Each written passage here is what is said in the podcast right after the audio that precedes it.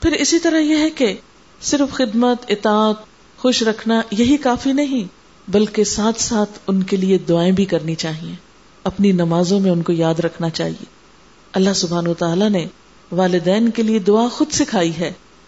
وقل رب ہوما کما رب بیانی سغیرہ اور کہو اہ میرے رب، ان دونوں پہ رحم فرما، جس طرح انہوں نے مجھے بچپن میں چھوٹے ہوتے ہوئے پالا تھا۔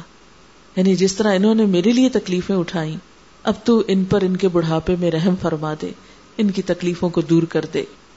کیونکہ بڑھاپے میں خصوصی توجہ کی ضرورت ہوتی ہے۔ سورت بنی اسرائیل میں اللہ تعالیٰ فرماتے ہیں وہ بل والدین احسانا اما يبلغن عندك الكبر احدهما او كلاهما فلا تقل لهما اف ولا تنهرهما وقل لهما قولا كريما۔ اور والدین کے ساتھ احسان کرو۔ اگر تمہارے پاس ان دونوں میں سے ایک یا دونوں بڑھاپے کو پہنچے، تو ان کو اف تک نہ کہو، ان سے جھڑک کر بات نہ کرو اور ان سے عزت والی بات کرو۔ ایک اور جگہ پر فرمایا وقف لہما جنا من الرحمہ اور ان دونوں کے لیے آجزی کے ساتھ کندھے جھکا کر رکھو۔ یعنی ماں باپ کے سامنے پوسچر ایسا ہونا چاہیے کہ اس میں بھی ادب احترام نظر آئے۔ یعنی آجزی اور ادب کے ساتھ کندھے جھکا کر رکھو یعنی یوں اکڑ کر بیٹھنا اور سر جھٹکنا، اور اس چیز سے بھی منع کیا گیا ہے، کیونکہ یہ بھی تکلیف دہ باتیں ہیں۔ حضرت عبداللہ فرماتے ہیں کہ ایک آدمی آپ کی خدمت میں حاضر ہوا اور کہنے لگا، میں آپ کے ہاتھ پہ ہجرت اور جہاد کے لیے بیت کرتا ہوں اور اللہ سے اس کا اجر چاہتا ہوں۔ آپ نے فرمایا، کیا تمہارے ماں باپ میں سے کوئی زندہ ہے؟ اس نے کہا جی ہاں دونوں زندہ ہیں۔ آپ نے فرمایا، کیا تم واقعی اللہ سے اپنی ہجرت اور جہاد کا بدلہ چاہتے ہو؟ اس نے کہا جی ہاں. آپ نے ارشاد فرمایا، تو جاؤ، اپنے ماں باپ کی خدمت میں رہ کر ان کے ساتھ نیک سلوک کرو۔ پھر یہ ہے کہ والدین میں سے خاص طور پر ماں کا درجہ بہت بڑا ہے، کیونکہ اس کی تکلیفیں بڑی ہیں۔ قرآن پاک میں اللہ تعالیٰ فرماتے ہیں وہ وسین السان اب والد ہی احسانہ حملت ہو امہ کرہن و ودات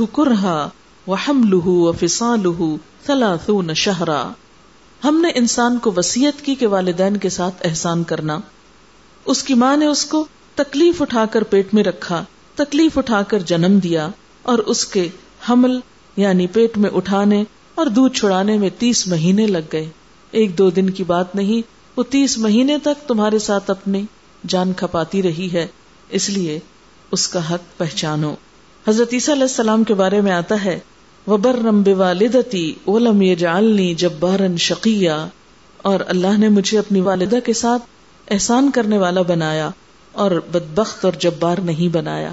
یعنی وہ شخص دوسرے معنوں میں بدبخت ہے کہ جو اپنے ماں باپ کے ساتھ اچھا سلوک نہیں کرتا۔ آپ صلی اللہ علیہ وسلم نے بھی فرمایا، ان اللہ حرم علیکم حقوق الامہات۔ اللہ نے تم پر ماؤں کی نافرمانی کو حرام قرار دیا ہے۔ حضرت ابو حرارہ فرماتے ہیں کہ ایک شخص آپ کی خدمت میں حاضر ہوا اور پوچھا ہے اللہ کے رسول صلی اللہ علیہ وسلم، میرے نیک سلوک کا سب سے زیادہ مستحق کون ہے؟ فرمایا، تیری ماں۔ اس نے پوچھا، پھر کون؟ فرمایا، تیری ماں۔ اس نے پوچھا، پھر کون؟ فرمایا، تیری ماں۔ اس نے پوچھا، پھر کون؟ فرمایا، تیرا باپ۔ گویا، باپ کے مقابلے میں بھی تین درجے ماں کو زیادہ عطا کیے گئے، کیونکہ اس کی تکلیفیں بچے کے ساتھ باپ کے مقابلے میں زیادہ ہوتی ہیں۔ حضرت جاہمہ نبی صلی اللہ علیہ وسلم کی خدمت میں حاضر ہوئے، کہا کہ اللہ کے رسول صلی اللہ علیہ وسلم میرا ارادہ ہے آپ کے ساتھ جہاد میں شرکت کروں۔ میں اس لیے آیا ہوں کہ آپ سے اس معاملے میں مشورہ کروں۔ آپ نے ان سے پوچھا، تمہاری والدہ زندہ ہے انہوں نے کہا جی ہاں۔ فرمایا، جاؤ، انہی کی خدمت میں لگے رہو، کیونکہ جنت انہی کے قدموں میں ہے۔ وہ جسے مشہور بات ہے، سب کو یہ تو پتا ہے کہ جنت ماں کے قدموں میں ہے، تو یہ اس موقع پر آپ نے بات ارشاد فرمائی تھی۔ حضرت اویس کرنی کے بارے میں آپ نے سنا ہوگا کہ آپ صلی اللہ علیہ وسلم سے بہت شدید محبت کرتے تھے۔ روایات میں آتا ہے کہ جب جنگ عہد میں آپ کے دانت شہید ہوئے تھے تو انہوں نے وہاں اپنے دانت توڑ لیے تھے۔ صرف ایک دم خبر سنی اور برداشت نہ کر سکے کہ اللہ کے رسول صلی اللہ علیہ وسلم کا دانت شہید ہو گیا اور میں اس حال میں ہوں۔ آپ سے ملاقات کی بے پناہ تمنا تھی، لیکن آپ ہی کے حکم پر عمل کرتے ہوئے اپنی ماں کی خدمت میں رہے کیونکہ ماں بوڑھی تھی۔ ان کے بارے میں حضور صلی اللہ علیہ وسلم نے حضرت عمر سے کہا کہ عمر، میرے بعد ایک ایسا شخص آئے گا یعنی انہی کی طرف اشارہ کر کے کہا تو جب وہ مدینہ میں آئے میرے بعد میں، تو تم اس سے اپنے لیے دعا کو کہنا یعنی اس سے اپنے لیے دعا کروانا یعنی ایک نیک شخص ہوگا۔ ان کی نیکی کیا تھی؟ کہ انہوں نے اپنے دل کے جذبات یعنی آپ سوچیے ذرا اگر ہمیں پتا چلے کہ کہیں حضور صلی اللہ علیہ وسلم آئے ہوئے ہیں، یا ان کو ہم دیکھ سکتے ہیں، تو کون پیچھے رہے گا ہم میں سے؟ گھر میں کوئی بھی کام ہو، بس چھوڑ کے بھاگیں گے۔ کوئی بوڑھا ہو، جوان ہو، کچھ ہو۔ لیکن انہیں حضور صلی اللہ علیہ وسلم سے شدید محبت تھی۔ لیکن آپ کے حکم اور آپ کی اطاعت کا ایسا جذبہ تھا کہ آپ ہی کے حکم پر ماں کی خدمت میں لگے رہے اور آپ کی خدمت میں حاضر نہیں ہوئے۔ کیونکہ آپ کی خدمت میں حاضر ہونے والوں کو صحابی کا ٹائٹل ملتا تھا۔ وہ تابی قرار پائے۔ ان کا علمی اعتبار سے کہ اس دنیا میں ایک درجہ کم ہوا، لیکن اللہ کے ہاں درجہ کم نہیں ہوا، کیونکہ ایک بہترین کام میں تھے۔ ان کو اپنا فریض حج ادا کرنے کا بھی بہت شوق تھا، لیکن ماں کی خدمت کی وجہ سے اس کے لیے بھی نہ جا سکے جب ماں فوت ہوگی تو حج ادا کیا۔ ماں باپ اگرچہ نان مسلم بھی ہوں، پھر بھی اچھا سلوک کرنا چاہیے۔ جیسا کہ قرآن پاک کی آیت میں آتا ہے کہ وہ صاحب ہو ماں پھر دنیا معروف اگر شرک کے لیے بھی کہتے ہیں، تو شرک کی بات تو نہیں مانو، لیکن سلوک اچھا کرو۔ حضرت اسما فرماتی ہیں کہ آپ صلی اللہ علیہ وسلم کے عہد مبارک میں میری پاس میری والدہ آئیں۔ اس وقت وہ مشرقہ تھی میں نے نبی صلی اللہ علیہ وسلم سے عرض کیا کہ میرے پاس میری والدہ آئی ہیں اور وہ اسلام سے متنفر ہیں۔ وہ اسلام نہیں قبول کرنا چاہتی۔ کیا میں ان کے ساتھ اچھا سلوک کروں؟ آپ نے فرمایا ہاں سلی اما کی۔ اپنی ماں کے ساتھ سلح رحمی کرو۔ اچھا سلوک کرو۔ وہ اصل میں اپنی بیٹی سے کچھ مدد لینے کو آئی تھی۔ اور آپ کو معلوم ہے، مکہ اور مدینہ والوں کے حالات پولیٹیکلی کتنے ٹینس تھے۔ ایک جنگ کی کیفیت تھی۔ اور وہ مشرق تھی۔ لیکن جب وہ آئیں تو آپ صلی اللہ علیہ وسلم نے کیا فرمایا کہ تم اپنی ماں کے ساتھ اچھا سلوک کرو۔ پھر جیسے کہ پہلے میں نے ارض کیا کہ یہ سلوک صرف ان کی زندگی تک نہیں ہونا چاہیے، ان کے مرنے کے بعد بھی ان سے اچھا سلوک جاری رہنا چاہیے۔ اور وہ کس طرح؟ حضرت ربیہ سائدی فرماتے ہیں کہ میں بارگاہ رسالت میں حاضر ہوا کہ ایک انصاری آیا اور عرض کی، اے اللہ کے رسول صلی اللہ علیہ وسلم، میرے والدین کی وفات کے بعد بھی کیا مجھ کو ان سے حسن سلوک کرنا ضروری ہے؟ آپ نے فرمایا ہاں چار باتیں تجھ پر ضروری ہیں۔ نمبر ایک، ان کی نماز جنازہ ادا کرنا۔ یعنی اولاد اگر دور ہو گئی، تو اس کو پہنچنے کی کوشش کرنی چاہیے کہ جنازہ پڑھ سکے، خاص طور پہ مردوں کے لیے، لڑکوں کے لیے۔ نمبر دو، ان کے لیے مغفرت کی دعا کرتے رہنا۔ نمبر تین، جو وعدہ انہوں نے کیا، اس کو پورا کرنا۔ ماں باپ بعض اوقات لوگوں کے ساتھ کچھ وعدے کر جاتے ہیں کہ اچھا میں تمہاری وہ مدد کرتا ہوں یا وٹ ایور تو اس میں کیا ہے؟ کہ اگرچہ ماں باپ کے وعدے ہوں، آپ یہ نہیں کہہ سکتے، ہم نے تھوڑی کیا تھا، ماں باپ نے کیا تھا، اب وہ گئے، ہم کیا کریں؟ نہیں، آپ ان کے وعدے پورے کرو۔ نمبر چار، ان کے دوستوں کا احترام کرنا۔ اس میں آپ دیکھیں نا کہ اسلام میں کتنی وسط ہے اور کتنی مروت ہے کہ ماں باپ تو فوت ہو گئے، لیکن ان کے دوست اگر زندہ ہیں تو ان کے ساتھ اچھا سلوک کرنا، ان کے رشتے داروں سے سلح رحمی کرنا، جن سے ان کی وجہ سے رشتے داری ہو۔ یہ نیکی ہے جو ان کی وفات کے بعد بھی تم پر لازم ہے۔ اسے ابو داود نے روایت کیا ہے۔ آپ صلی اللہ علیہ وسلم نے فرمایا، قسم ہے اس ذات کی جس نے مجھے نبی برحق بنا کر بھیجا، جس بندے کو اللہ نے مال دیا۔ پھر ماں باپ کے ساتھ اس نے نیکی کی، تو وہ جنت میں میرے ساتھ رہے گا۔ ایک شخص نے کہا، اے اللہ کے رسول صلی اللہ علیہ وسلم، اگر اس کے ماں باپ زندہ نہ ہو تو کیا کرے؟ یعنی اب تو وقت گزر گیا، وہ تو چلے گئے۔ آپ نے فرمایا ان کی طرف سے محتاجوں کو کھانا کھلائے یعنی ان کے جانے کے بعد ان کی طرف سے صدقہ خیرات کرے اب یہ جو دعائیں مغفرت ہے، یہ کیسے کی جائے؟ دعائیں مغفرت میں ایک تو ہر نماز کے آخر میں ہم دعا کرتے ہیں، رب جالنی مقیم الصلاۃ ومن ذریتی ربنا تقبل دعا، ربنا اغفر لی ولوالدی وللمؤمنین یوم یقوم الحساب۔ یہ وہ دعائیں مغفرت ہے جو ہر نمازی اپنے ماں باپ کے لیے کرتا ہے۔ اس لیے کتنا ضروری ہے نا ہم اپنے بچوں کو نمازی بنائیں تاکہ جب ہم فوت ہو جائیں تو ویسے اگر وہ بھول بھی جائیں اپنے کام کاج میں، اپنی دنیا میں، تو کم از کم نمازوں میں تو ہم کو یاد کرتے رہے وہاں سے تو دعا آتی رہے۔ نبی صلی اللہ علیہ وسلم نے فرمایا، اگر کسی آدمی کے ماں باپ دونوں انتقال کر جائیں اور یہ ان کی زندگی میں نافرمان رہا اور جب وہ مسلم فوت ہو گئے، تو پھر اس کو احساس ہوا۔ یعنی حدیث کے الفاظ نہیں وضاحتی الفاظ ہیں۔ تو پھر فرمایا کہ تو برابر ان کے حق میں دعا کرتا رہے، ان کی بخشش کی استدا کرتا رہے۔ اس آدمی کو اللہ تعالیٰ والدین کا فرما بردار قرار دے کر نافرمانی کے وبال سے بچا لیں گے۔ یعنی اگر کوئی بچہ زندگی میں نافرمان رہا، اسے احساس نہیں ہوا۔ کیونکہ بازو کا ایسا ہوتا ہے نا کہ ماں باپ ہوتے ہیں، ہم فار گرانٹیڈ لیتے ہیں کہ جیسے یہ سب بہاریں ہمیشہ ہی رہیں گی۔ یہ سایہ دار درخت ہمیشہ ہمارے سر پر رہیں گے۔ اور ہم اپنے لاڈ پیار میں ان کو تنگ کرتے رہتے ہیں کہ ماں باپ ہی ہے نا، اپنے ہیں، جو بھی چاہے کرے لیکن جب وہ چلے جاتے ہیں اور زندگی کی دھوپ ہمیں ستانے لگتی ہے تو پھر ان کی قدر آتی ہے، پھر یاد آتے ہیں۔ اس وقت پھر انسان کا دل چاہتا ہے کہ اب میں ان کے ساتھ کوئی بھلائی کروں۔ اب میں کس طرح کمپنسیٹ کروں ان ساری غلطیوں کو، زیادتیوں کو جو میں پہلے کر چکا ہوں۔ تو اس پر آپ نے کیا طریقہ بتایا؟ کہ ان کے مرنے کے بعد برابر دعائیں مغفرت کرتا رہے، تو وہ اس کی، اس نافرمانی کا ازالہ کرے گی۔ حضرت ابو حرارہ سے روایت ہے، نبی صلی اللہ علیہ وسلم نے فرمایا، جب آدمی مر جاتا ہے تو اس کے عمل کا ثواب ختم ہو جاتا ہے۔ مگر تین عملوں کا ثواب باقی رہتا ہے۔ نمبر ایک، صدقہ جاریہ۔ نمبر دو، علم جس سے فائدہ لیا جائے۔ اور نمبر تین، نیک اولاد جو ماں باپ کے لیے دعا کرے۔ حضرت ابو حرارہ سے روایت ہے کہ مرنے کے بعد جب میت کے درجے بلند ہوتے ہیں تو وہ حیرت سے پوچھتا ہے، یہ کیسے ہوا؟ اللہ تعالیٰ کی طرف سے اس کو بتایا جاتا ہے کہ تمہاری اولاد تمہارے لیے دعائیں مغفرت کرتی رہی ہے، اس کی وجہ سے تمہارے درجے بلند ہو رہے ہیں۔ دوسری بات جو بتائی گئی، وہ والدین کی طرف سے صدقہ خیرات یعنی ان کے وفات کے بعد۔ زندگی میں بھی کر سکتے ہیں، اگر آپ کو اللہ نے زیادہ دیا اور ماں باپ کے پاس کم ہے اور وہ خود صدقہ نہیں کر سکتے، تو ان کو آپ دیں کہ وہ اپنے ہاتھ سے کریں، یا دور ہیں تو ان کی طرف سے، ان کے نام سے کرتے رہیں۔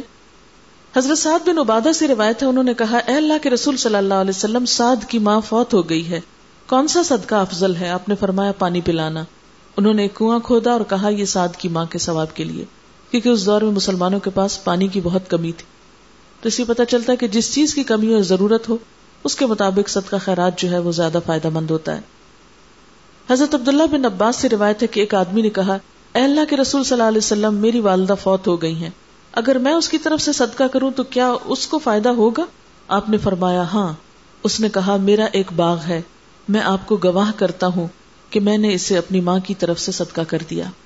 پھر اسی طرح والدین کے کیے ہوئے وعدے پورے کرنا وسیعت نظر، قرض وغیرہ پورا کرنا، یہ بھی اولاد کی ذمہ داریوں میں سے ہے۔ حضرت ابن عباس سے روایت ہے کہ سعد بن عبادہ انصاری نے حضور صلی اللہ علیہ وسلم سے یہ مسئلہ پوچھا کہ ان کی ماں پر ایک نظر تھی۔ وہ اس کو ادا کرنے سے پہلے مر گئی آپ نے فرمایا، تو اس کی طرف سے نظر ادا کر، پھر یہی طریقہ قائم ہو گیا کہ اگر کوئی شخص فوت ہو جاتا تو اس کا وعدہ اللہ سے یا بندوں سے اس کی اولاد میں سے کوئی پوری کر دیتا۔ پھر والدین کے رشتے داروں اور دوستوں سے اچھا سلوک۔ ابن عمر سے روایت ہے کہ ایک شخص رسول اللہ صلی اللہ علیہ وسلم کے پاس آیا اور اس نے عرض کیا اللہ کے رسول صلی اللہ علیہ وسلم، میں ایک بڑے گناہ کا مرتکب ہو گیا ہوں، کبیرہ گناہ ہو گیا مجھ سے۔ میرے لیے کیا توبہ کا کوئی طریقہ ہے؟ آپ نے فرمایا، کیا تمہاری والدہ زندہ ہے؟ اس نے کہا، نہیں۔ آپ نے فرمایا، تیری خالہ زندہ ہے؟ اس نے کہا جی ہاں۔ آپ نے فرمایا، بس اس سے نیک سلوک کر یعنی گناہ کبیرہ کے کفارے کے لیے اس سے سلا رحمی کر. ابن عمر سے روایت ہے کہ آپ صلی اللہ علیہ وسلم نے فرمایا، نیک ترین نیکیوں میں سے ہے کہ آدمی اپنے باپ کے دوستوں کے ساتھ احسان کرے، جبکہ باپ غائب ہو یعنی فوت ہو جائے یا اس شہر میں موجود نہ ہو۔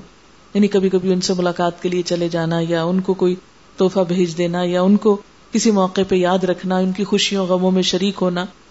پھر اسی طرح والدین سے محبت، والدین کی وفات کے بعد طبی چیز ہے، لیکن شعوری طور پر بھی کرنی چاہیے۔ محبت سے ان کو یاد کرنا چاہیے۔ حضرت ابو حرارا اور حضرت بریرا کا بیان ہے کہ نبی صلی اللہ علیہ وسلم اللہ تعالیٰ سے اجازت لے کر جب اپنی والدہ کی قبر کی زیارت کے لیے تشریف لے گئے، تو والدہ کی قبر کے پاس بیٹھ کر بے اختیار رونے لگے۔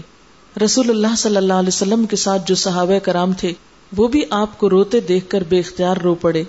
راویہ بریرا کا بیان ہے کہ ہم نے رسول اکرم صلی اللہ علیہ وسلم کو اتنا روتے ہوئے کبھی نہ دیکھا تھا جتنا آپ اپنی والدہ کی قبر کے پاس بیٹھ کر روئے۔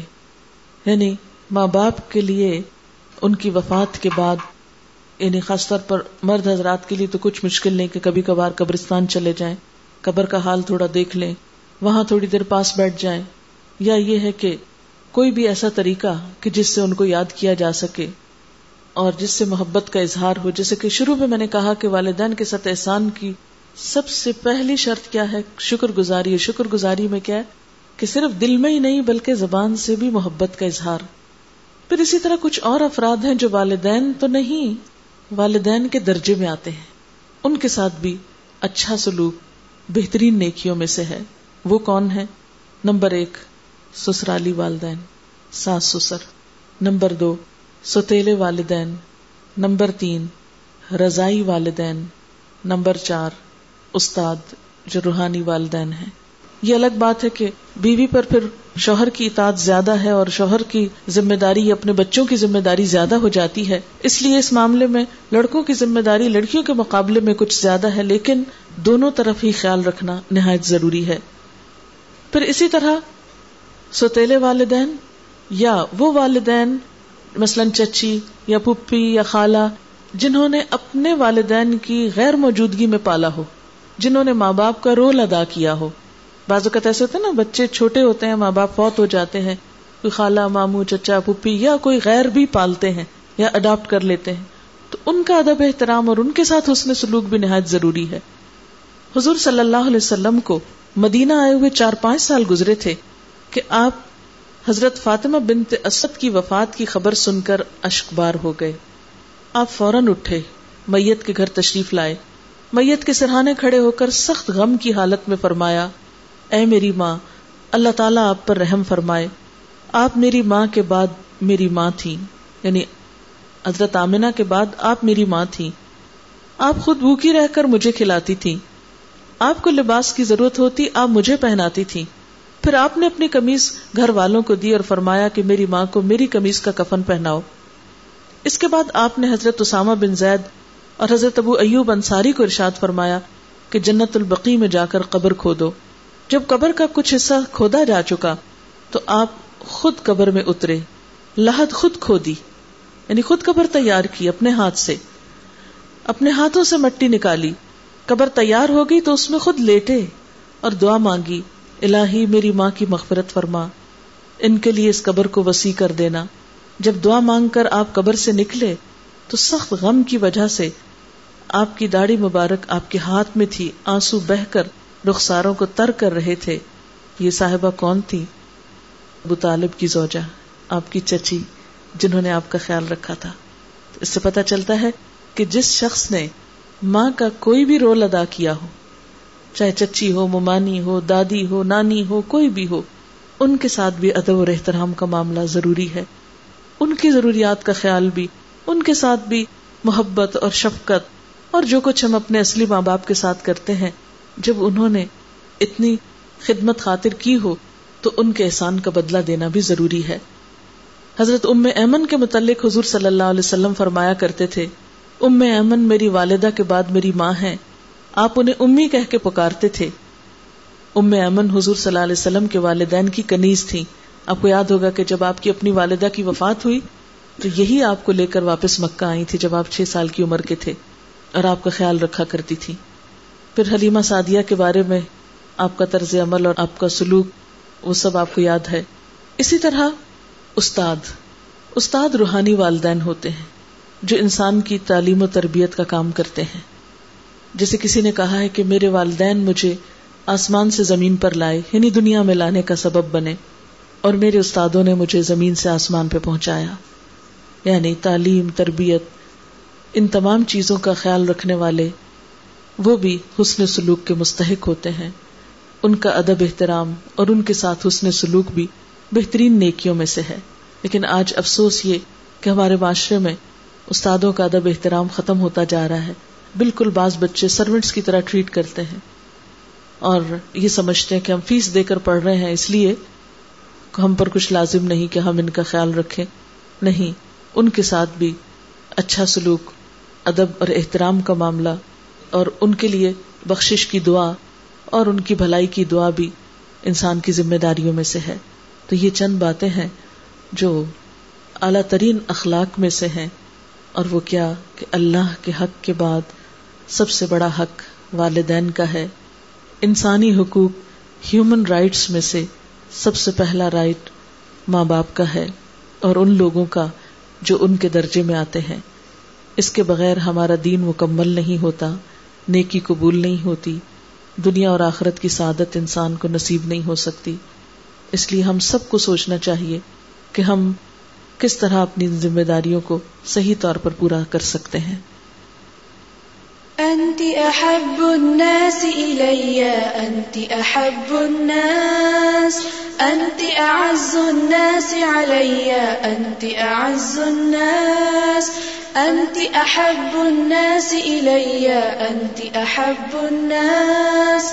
انت اعز الناس علي انت اعز الناس.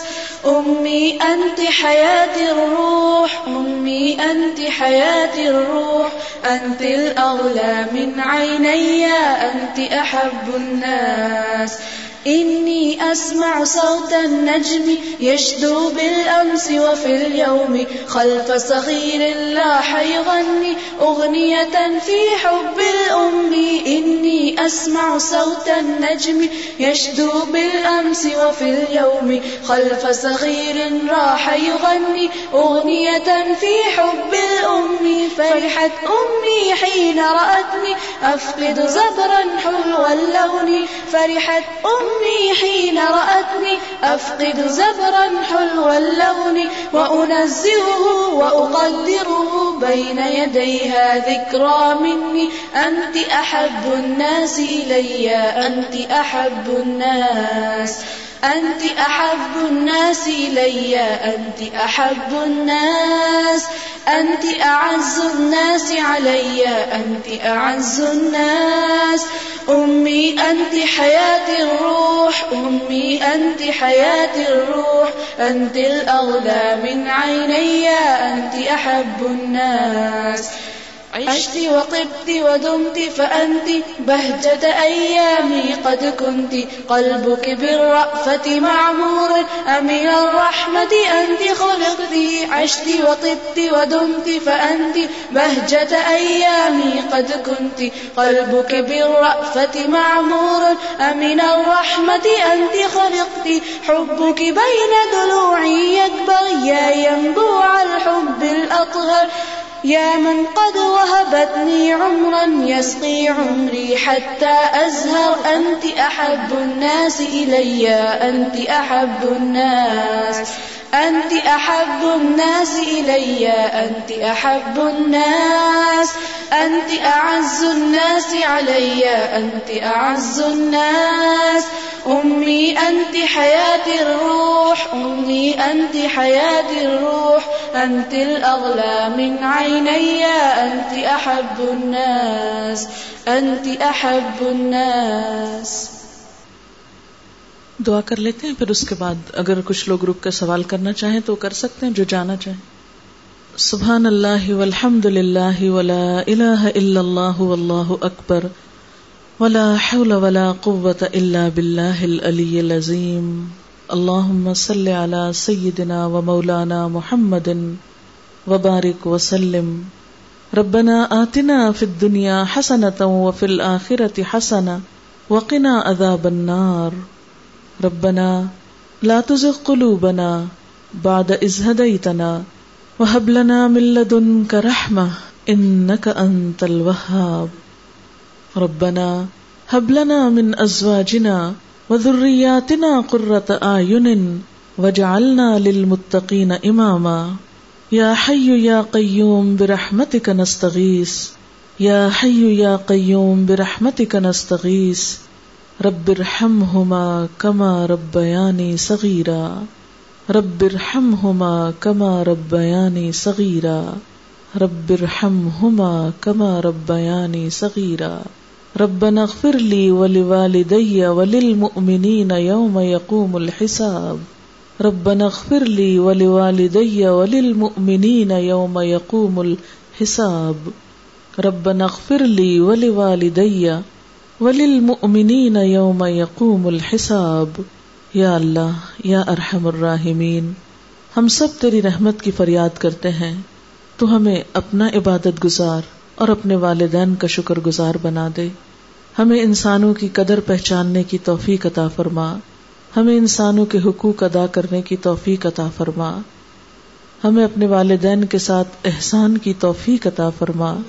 ہمیں ان کے ساتھ ایسے رویے کی توفیق دے جو تجھے پسند ہے، اور ان کاموں کو ہمارے لیے آسان کر دے۔ یا رب العالمین، تو ہماری کوتاہیوں کو معاف کر دے، ہماری زیادتیوں کو معاف کر دے، ہماری نیت کو اپنے لیے خالص کر لے، اور ہمیں نیکی کے رستوں پر چلنے کی توفیق عطا فرما۔ نیکی کے طریقوں کو معلوم کرنے اور جاننے کی توفیق عطا فرما۔ اللہ بہترین نفع مند علم عطا کر، جس کے ذریعے ہم تجھ سے قریب ہو سکیں۔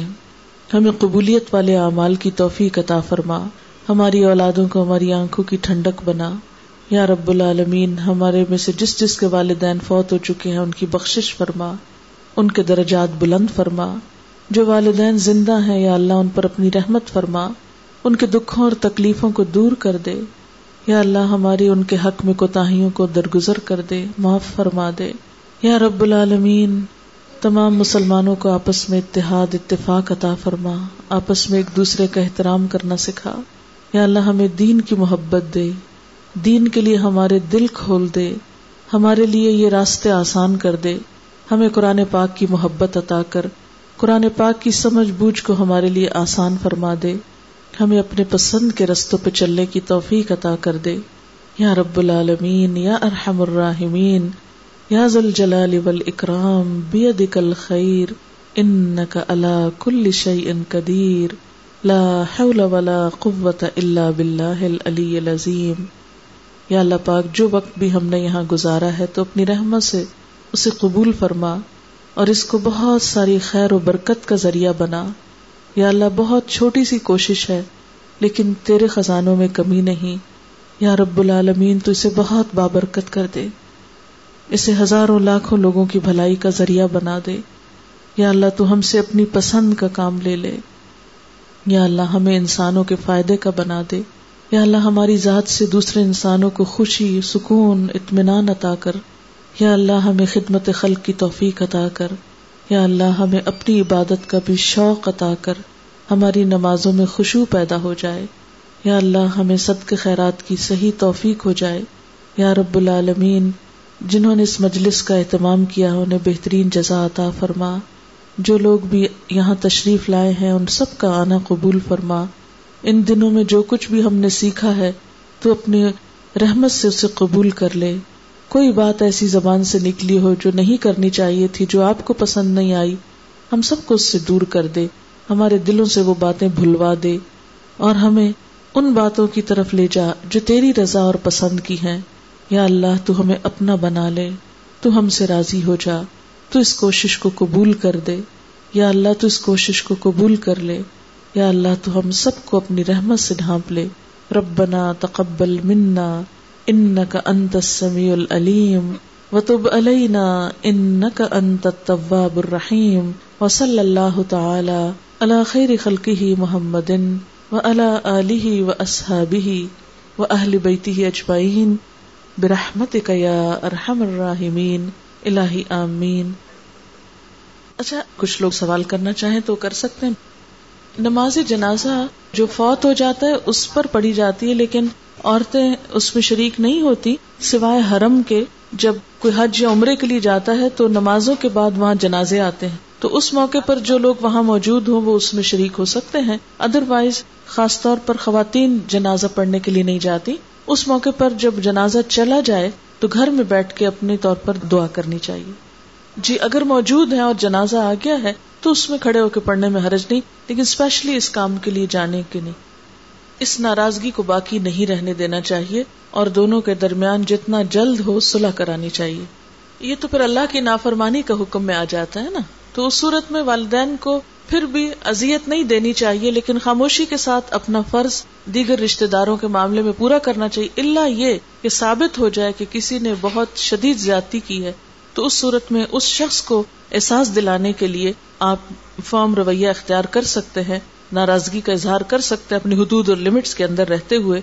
لیکن اگر صرف مس انڈرسٹینڈنگ ہو اور آپ یہ سمجھ رہے ہو کہ دوسرے فریق کا بھی اتنا قصور نہیں، لیکن چونکہ والدین بوڑھے ہیں یا بزرگ ہیں، انہوں نے محسوس زیادہ کر لیا ہے۔ تو ایسی صورت میں ان کو بار بار بتا یا جتا کے ان دوسرے فریق کے ساتھ سے رحمی نہیں کرنی چاہیے، لیکن اپنے طور پر آپ ناراض نہ رہیں۔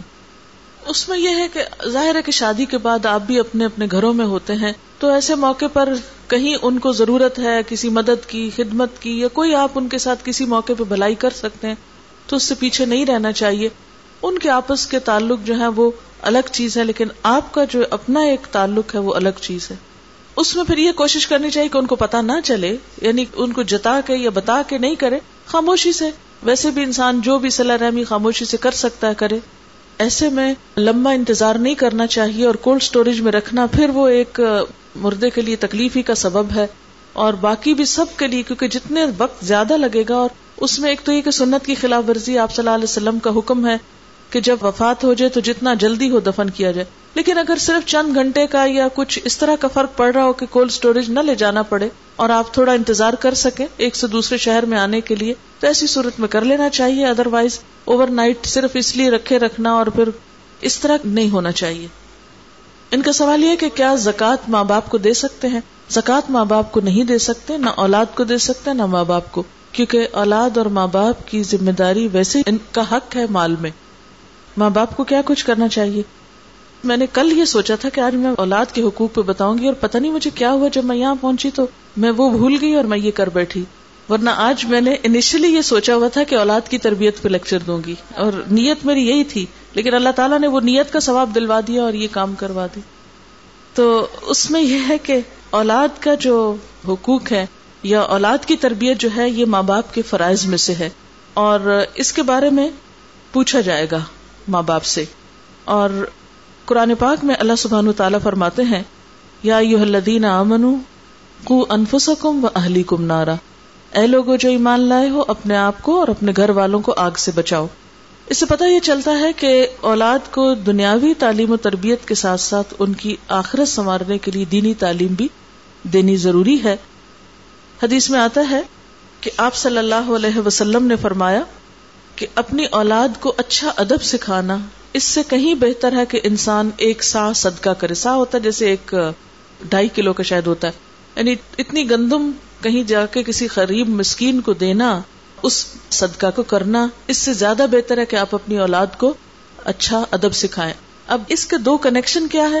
مثلاً یہ کہ آپ کو ایک استاد رکھنا پڑتا ہے بچے کو سکھانے کے لیے، تعلیم دینے کے لیے، اور دوسری طرف آپ مال صرف غریبوں میں دیتے ہیں۔ تو پہلا حق آپ کی اولاد کا ہے کہ آپ ان پر پیسہ خرچ کریں اور ان کی تعلیم و تربیت کریں۔ پھر اسی طرح آپ صلی اللہ علیہ وسلم نے فرمایا کہ والدین اپنی اولاد کو اس سے بڑا کوئی تحفہ نہیں دیتے جو اچھے ادب اور اخلاق سے بہتر ہو۔ یعنی ادب ان حسن کا لفظ آتا ہے کہ ان کو اچھا ادب، اخلاق اور جو بیسک احترام کی باتیں ہیں، انسانوں کے حقوق سے آشنائی وہ کرانی چاہیے۔ یعنی گویا نمبر ایک اللہ تعالیٰ کے حقوق کی پہچان کرانا اولاد کو اور نمبر دو، انسانوں کے حقوق کی پہچان کرانا، پھر نمبر تین، ان کے لیے تعلیم و تربیت کا انتظام کرنا۔ پھر اسی طرح آپ صلی اللہ علیہ وسلم نے فرمایا، کیا تمہیں نہ بتاؤں بہترین صدقہ؟ تمہاری وہ بیٹی جو لوٹ کر تمہارے پاس آ جائے اور تمہارے علاوہ اس کے لیے کوئی کمانے والا نہ ہو۔ یعنی خوشی سے بچوں پہ خرچ کرنا۔ اور بہترین صدقہ شمار ہوتا ہے یہ۔ عموماً ہم سمجھتے ہیں کہ صدقہ صرف وہی ہے کہ جو ہم باہر کسی کو دیتے ہیں۔ اپنے بچوں پر جو کچھ خرچ کرتے ہیں، وہ بھی اس کا فرض بھی ادا ہوتا ہے اور اس کا اجر بھی ہوتا ہے۔ پھر اسی طرح یہ ہے کہ زندگی کے جو مختلف سال ہیں، یہ ایک بڑی اچھی کتاب ہے۔ اس میں ایک چیپٹر ہے، اگر آپ پڑھ سکیں۔ دا چائلڈ ان اسلام تو بچوں کی تربیت پر یہ کتاب ہے۔ آئی ڈونٹ نو کہ یہاں اویلیبل ہے یا نہیں۔ تو اس میں رائٹر کا نام نورما ترازی ہے۔ Norma Tarazi. اور یہ پبلش ہوئی ہے امیرکن ٹرسٹ پبلیکیشن کی اور اس میں زیبا صدیقی ہے کوئی انہوں نے ساتھ کنٹریبیوشن کی ہے۔ مسلم پیرنٹس ہینڈ بک ہے۔ اس طرح کی بکس جو ہیں، بچوں کی تربیت کی، ویسے بھی جو پیرنٹنگ ہے، ایک آرٹ ہے۔ دنیاوی اعتبار سے بھی ماں باپ کو ویل اکوپڈ ہونا چاہیے کہ بچوں کو کس طرح تعلیم و تربیت کرے اور دینی اعتبار سے تو ہمارے فرائض میں یہ چیز شامل ہے۔ اور اس میں خصوصی طور پر یہ ہے کہ جو انہوں نے ٹاپکس دیے ہیں وہ یہ کہ بچوں کو جو سکھانا ہے وہ تہارا ہے یعنی پاکیزگی کا اہتمام کرانا۔ ریسپیکٹ فار ریلیجن ہے سلاد ہے پریئر سیام ہے یعنی فرائض کی ادائیگی کا۔ پھر اسی طرح مینر سکھانا۔ پھر اسی طرح سیکس کے بارے میں اور اس طرح کی چیزوں کی جو ان کی پرسنل لائف ہے، اس پر بھی گائیڈنس دینا جو ہے بہت ضروری ہے۔ بعض مائیں جو ہے وہ اپنی ہی بچیوں کو گائیڈ نہیں کرتی، پھر وہ ادھر ادھر سے پوچھتی ہیں۔ خیر یہ ایک طویل ٹاپک ہے، جس پر الگ سے بات ہونی چاہیے، لیکن اب تو ظاہرہ کا موقع نہیں رہا۔ چند ایک پوائنٹس موٹے موٹے آپ کے سامنے۔ ان کا سوال ہے کہ جن کے ماں باپ نہ رہے ہوں، ان کے لیے کون سی دعا کرنی چاہیے؟ ایک دعا ہے مشہور جو مصنون دعا ہے اللہ مغفر لہو و رحم ہُو و آف ہی و آف ان ہُو و اکرم نزلہ ووسع مدخله واغسله بالماء والثلج والبرد ونقه من الخطايا كما ينقى الثوب الأبيض من الدنس. اللهم أبدله دارا خيرا من داره وأهلا خيرا من أهله وزوجا خيرا من زوجه. اللهم أدخله الجنة وأعذه من عذاب القبر ومن عذاب النار. یہ بہترین دعا ہے جس میں سب کچھ کور ہو جاتا ہے۔ میرے جب والد کی ڈیتھ ہوئی تھی تو میں بہت زیادہ ان کو یاد کرتی تو بہت روتی تھی۔ تو میں نے اس طرح کیا کہ میں نے اپنے ساتھ عہد کر لیا۔ کہ جو ہی مجھے خیال آئے گا اور جذبات کی شدت ہوگی تو مجھے رونا نہیں، میں نے دعا پڑھنی۔ اس وقت پھر میں نے ایسا کیا کہ جہاں جہاں میرا زیادہ جیسے بیٹھنا ہوتا تھا، یا جیسے جہاں بال بناتے ہیں، آپ کھڑے ہونا پڑتا ہے تھوڑی دیر، یا جہاں آپ ذرا اکیلے ہوتے ہیں، تنہائی میں تو یاد زیادہ آتی، تو میں نے وہاں وہ پوسٹر کی شکل میں لگا لی تھی۔ اور کھڑے ہو کر ساتھ ساتھ پڑھتی رہتی، ساتھ ساتھ کام کرتی۔ پھر آہستہ آہستہ زبانی یاد ہو گئی۔ پھر جو ہی مجھے ان کا خیال آتا، میں کھڑے کھڑے چلتے پھرتے کہیں بھی ہوتی، پڑھتی رہتی۔ تو اسی طرح آپ بھی اپنے ماں باپ کے لیے کہیں لکھ کر لگا لیں تو پڑھنے میں آسانی ہوگی۔ دیکھیے کہ ماں باپ کے لیے جو بھی آپ اچھا کام کریں گے تو اولاد کی نیکی جو ہوتی ہے وہ ماں باپ کے کام آتی ہے۔ ٹھیک ہے؟ بہترین چیز یہ ہے کہ آپ ان کے لیے نمبر ایک دعا کریں، نمبر دو صدقہ خیرات کریں۔ نمبر تین یہ کہ جو بھی کوئی نیکی آپ کریں، مثلا قرآن پاک آپ نے پڑھا ہے، نماز پڑھی، کچھ بھی، اس کے بعد آپ ان کے لیے دعا کیجیے جی۔ ایسا ہے کہ دعا کے لیے برسی کا انتظار نہ کریں۔ مردہ جو ہے، وہ ڈوبتے ہوئے فریادی کی طرح ہوتا ہے جو ہر روز دعا کا انتظار کرتا ہے۔ اور آپ سال کا انتظار نہیں کیجیے ہر روز دعا کیجیے پانچ نمازوں میں۔ وہ تو آپ کے اپنے اوپر ہے کہ جب بھی آپ نماز پڑھیں، جب بھی آپ صدقہ خیرات کریں، تو اس میں ان کے لیے دعا شامل کر لیں۔ یعنی ہونا تو یہ چاہیے، اپنی دعاؤں کے ساتھ ان کی دعا شامل کر لیں۔ اور جو شخص نماز پڑھتا ہے پابندی سے ہو نہیں سکتا کہ پھر وہ والدین کا حق بھولے، کیونکہ اس میں تو دعا اللہ تعالیٰ نے وہ ایک طرح سے شامل ہی کر دی۔ دیکھیں کہ کسی کے لیے ایس سچ نفل خاص کہ یہ میری اس کے لیے نفل ہے یہ نماز تو اپنی اپنی ہوتی ہے، لیکن نماز کے بعد دعا کرتے ہیں ان کے لیے۔ الگ سے نماز نہیں ہوتی کسی کے لیے، اپنی نماز ہوتی ہے۔ نماز اپنی ہوتی ہے، دعا ان کے لیے ہوتی۔ اتحیات جب ہم پڑھتے ہیں نا، پھر دروشی پڑھتے، اس کے بعد یہ پڑھتے ہیں۔ سورت فاتحہ کے بعد نہیں پڑھتے۔ اتحیات درو شریف اور پھر یہ دعا۔ جی آخر میں۔ اور نماز کے بعد دعا کرتے ہیں ان کے لیے۔ دیکھیے کہ اگر آپ کو عربی میں مصنون دعا آتی ہے تو بہت اچھا نہیں آتی، تو اپنی زبان میں، بنگلہ میں، انگریزی میں، اردو جو بھی آتی ہے، اس میں آپ بخشش، رحمت، جنت کی دعا مانگے، دوزخ اور عذاب قبر کی پناہ مانگے۔ ٹھیک ہے؟ بچوں کی ہدایت کے لیے کون سی دعا کرنی چاہیے؟ یہ قرآن پاک کی جو دعا ہے، ربنا حبلنا من ازواجنا وزریاتنا قرۃ آئین وجعلنا للمتقین اماما۔ ہر نماز کے بعد سوال ہے، زکوٰۃ کے لیے حکم ہے کہ آپ کے مال پر ایک سال گزر جائے تو زکوٰۃ نکالے اگر کسی مال کو ایک سال سے کم ہوا ہے، تین چار مہینے ہوئے ہیں، اس کے متعلق کیا حکم ہے؟ اس کے متعلق کوئی حکم نہیں ہے، ابھی انتظار کیجیے پچھلے سال پر حساب کریں گے کہ کتنا تمہارے پاس ہے یا اس سال کے حساب سے زکات نکالیں گے۔ جب سال گزرے گا تو ہی نکالیں گے۔ اس وقت آپ دیکھیں گے زیادہ ہو گیا ہے تو بھی سارا کٹھا کاؤنٹ ہوگا۔ کم ہو گیا ہے تو بھی اکٹھا ہی سارا دیکھا جائے گا کہ ٹوٹل کیا ہے اب آپ کے پاس۔ سال گزرنے کے دن میں کیا ہے؟ اور یہ ہجری کیلنڈر کے حساب سے سال گزرنا چاہیے۔ کیا جس مکان میں ہم رہتے ہیں اس پہ زکات ہے؟ نہیں، اس پہ زکات نہیں ہے۔ ان کا سوال حجاب کے بارے میں ہے؟ لباس اور حجاب کے بارے میں کیسٹ آپ وہ لے کر بھی سن لیجیے حجاب کا حکم جو ہے، قرآن پاک میں سورت انور میں اور سورت الحضاب میں آتا ہے۔ سورت انور میں زینت کے چھپانے کا حکم ہے کہ اپنا حسن جو ہے وہ مردوں سے چھپایا جائے۔ اور الحضاب میں حجاب کے بارے میں طریقہ بتایا گیا ہے اور وہ آیت 59 پڑھ کے سنا دیتی ہوں۔ یا ایوہ النبی قل ازواجک و بناتک و نساء المومنین یدنین علیہن من جلابی بہن اے نبی صلی اللہ علیہ وسلم، آپ اپنی بیویوں کو، اپنی بیٹیوں کو اور مومن عورتوں کو کہہ دیجیے، اپنے اوپر اپنے جلباب میں سے ڈال لے۔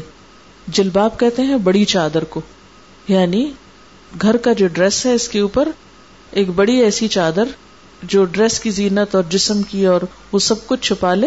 کچھ لوگ اسے کھلی پہن لیتے ہیں، کچھ گاؤن سین کے پہن لیتے ہیں، کچھ کسی ڈیزائن کا، کچھ وہ تو سب کے اپنے اپنے سہولت کے مطابق ہوتا ہے، لیکن گھر سے باہر نکلنے کا فارمل ڈریس ہے جو اس آیت میں بتایا گیا ہے مسلمان عورت کے لیے۔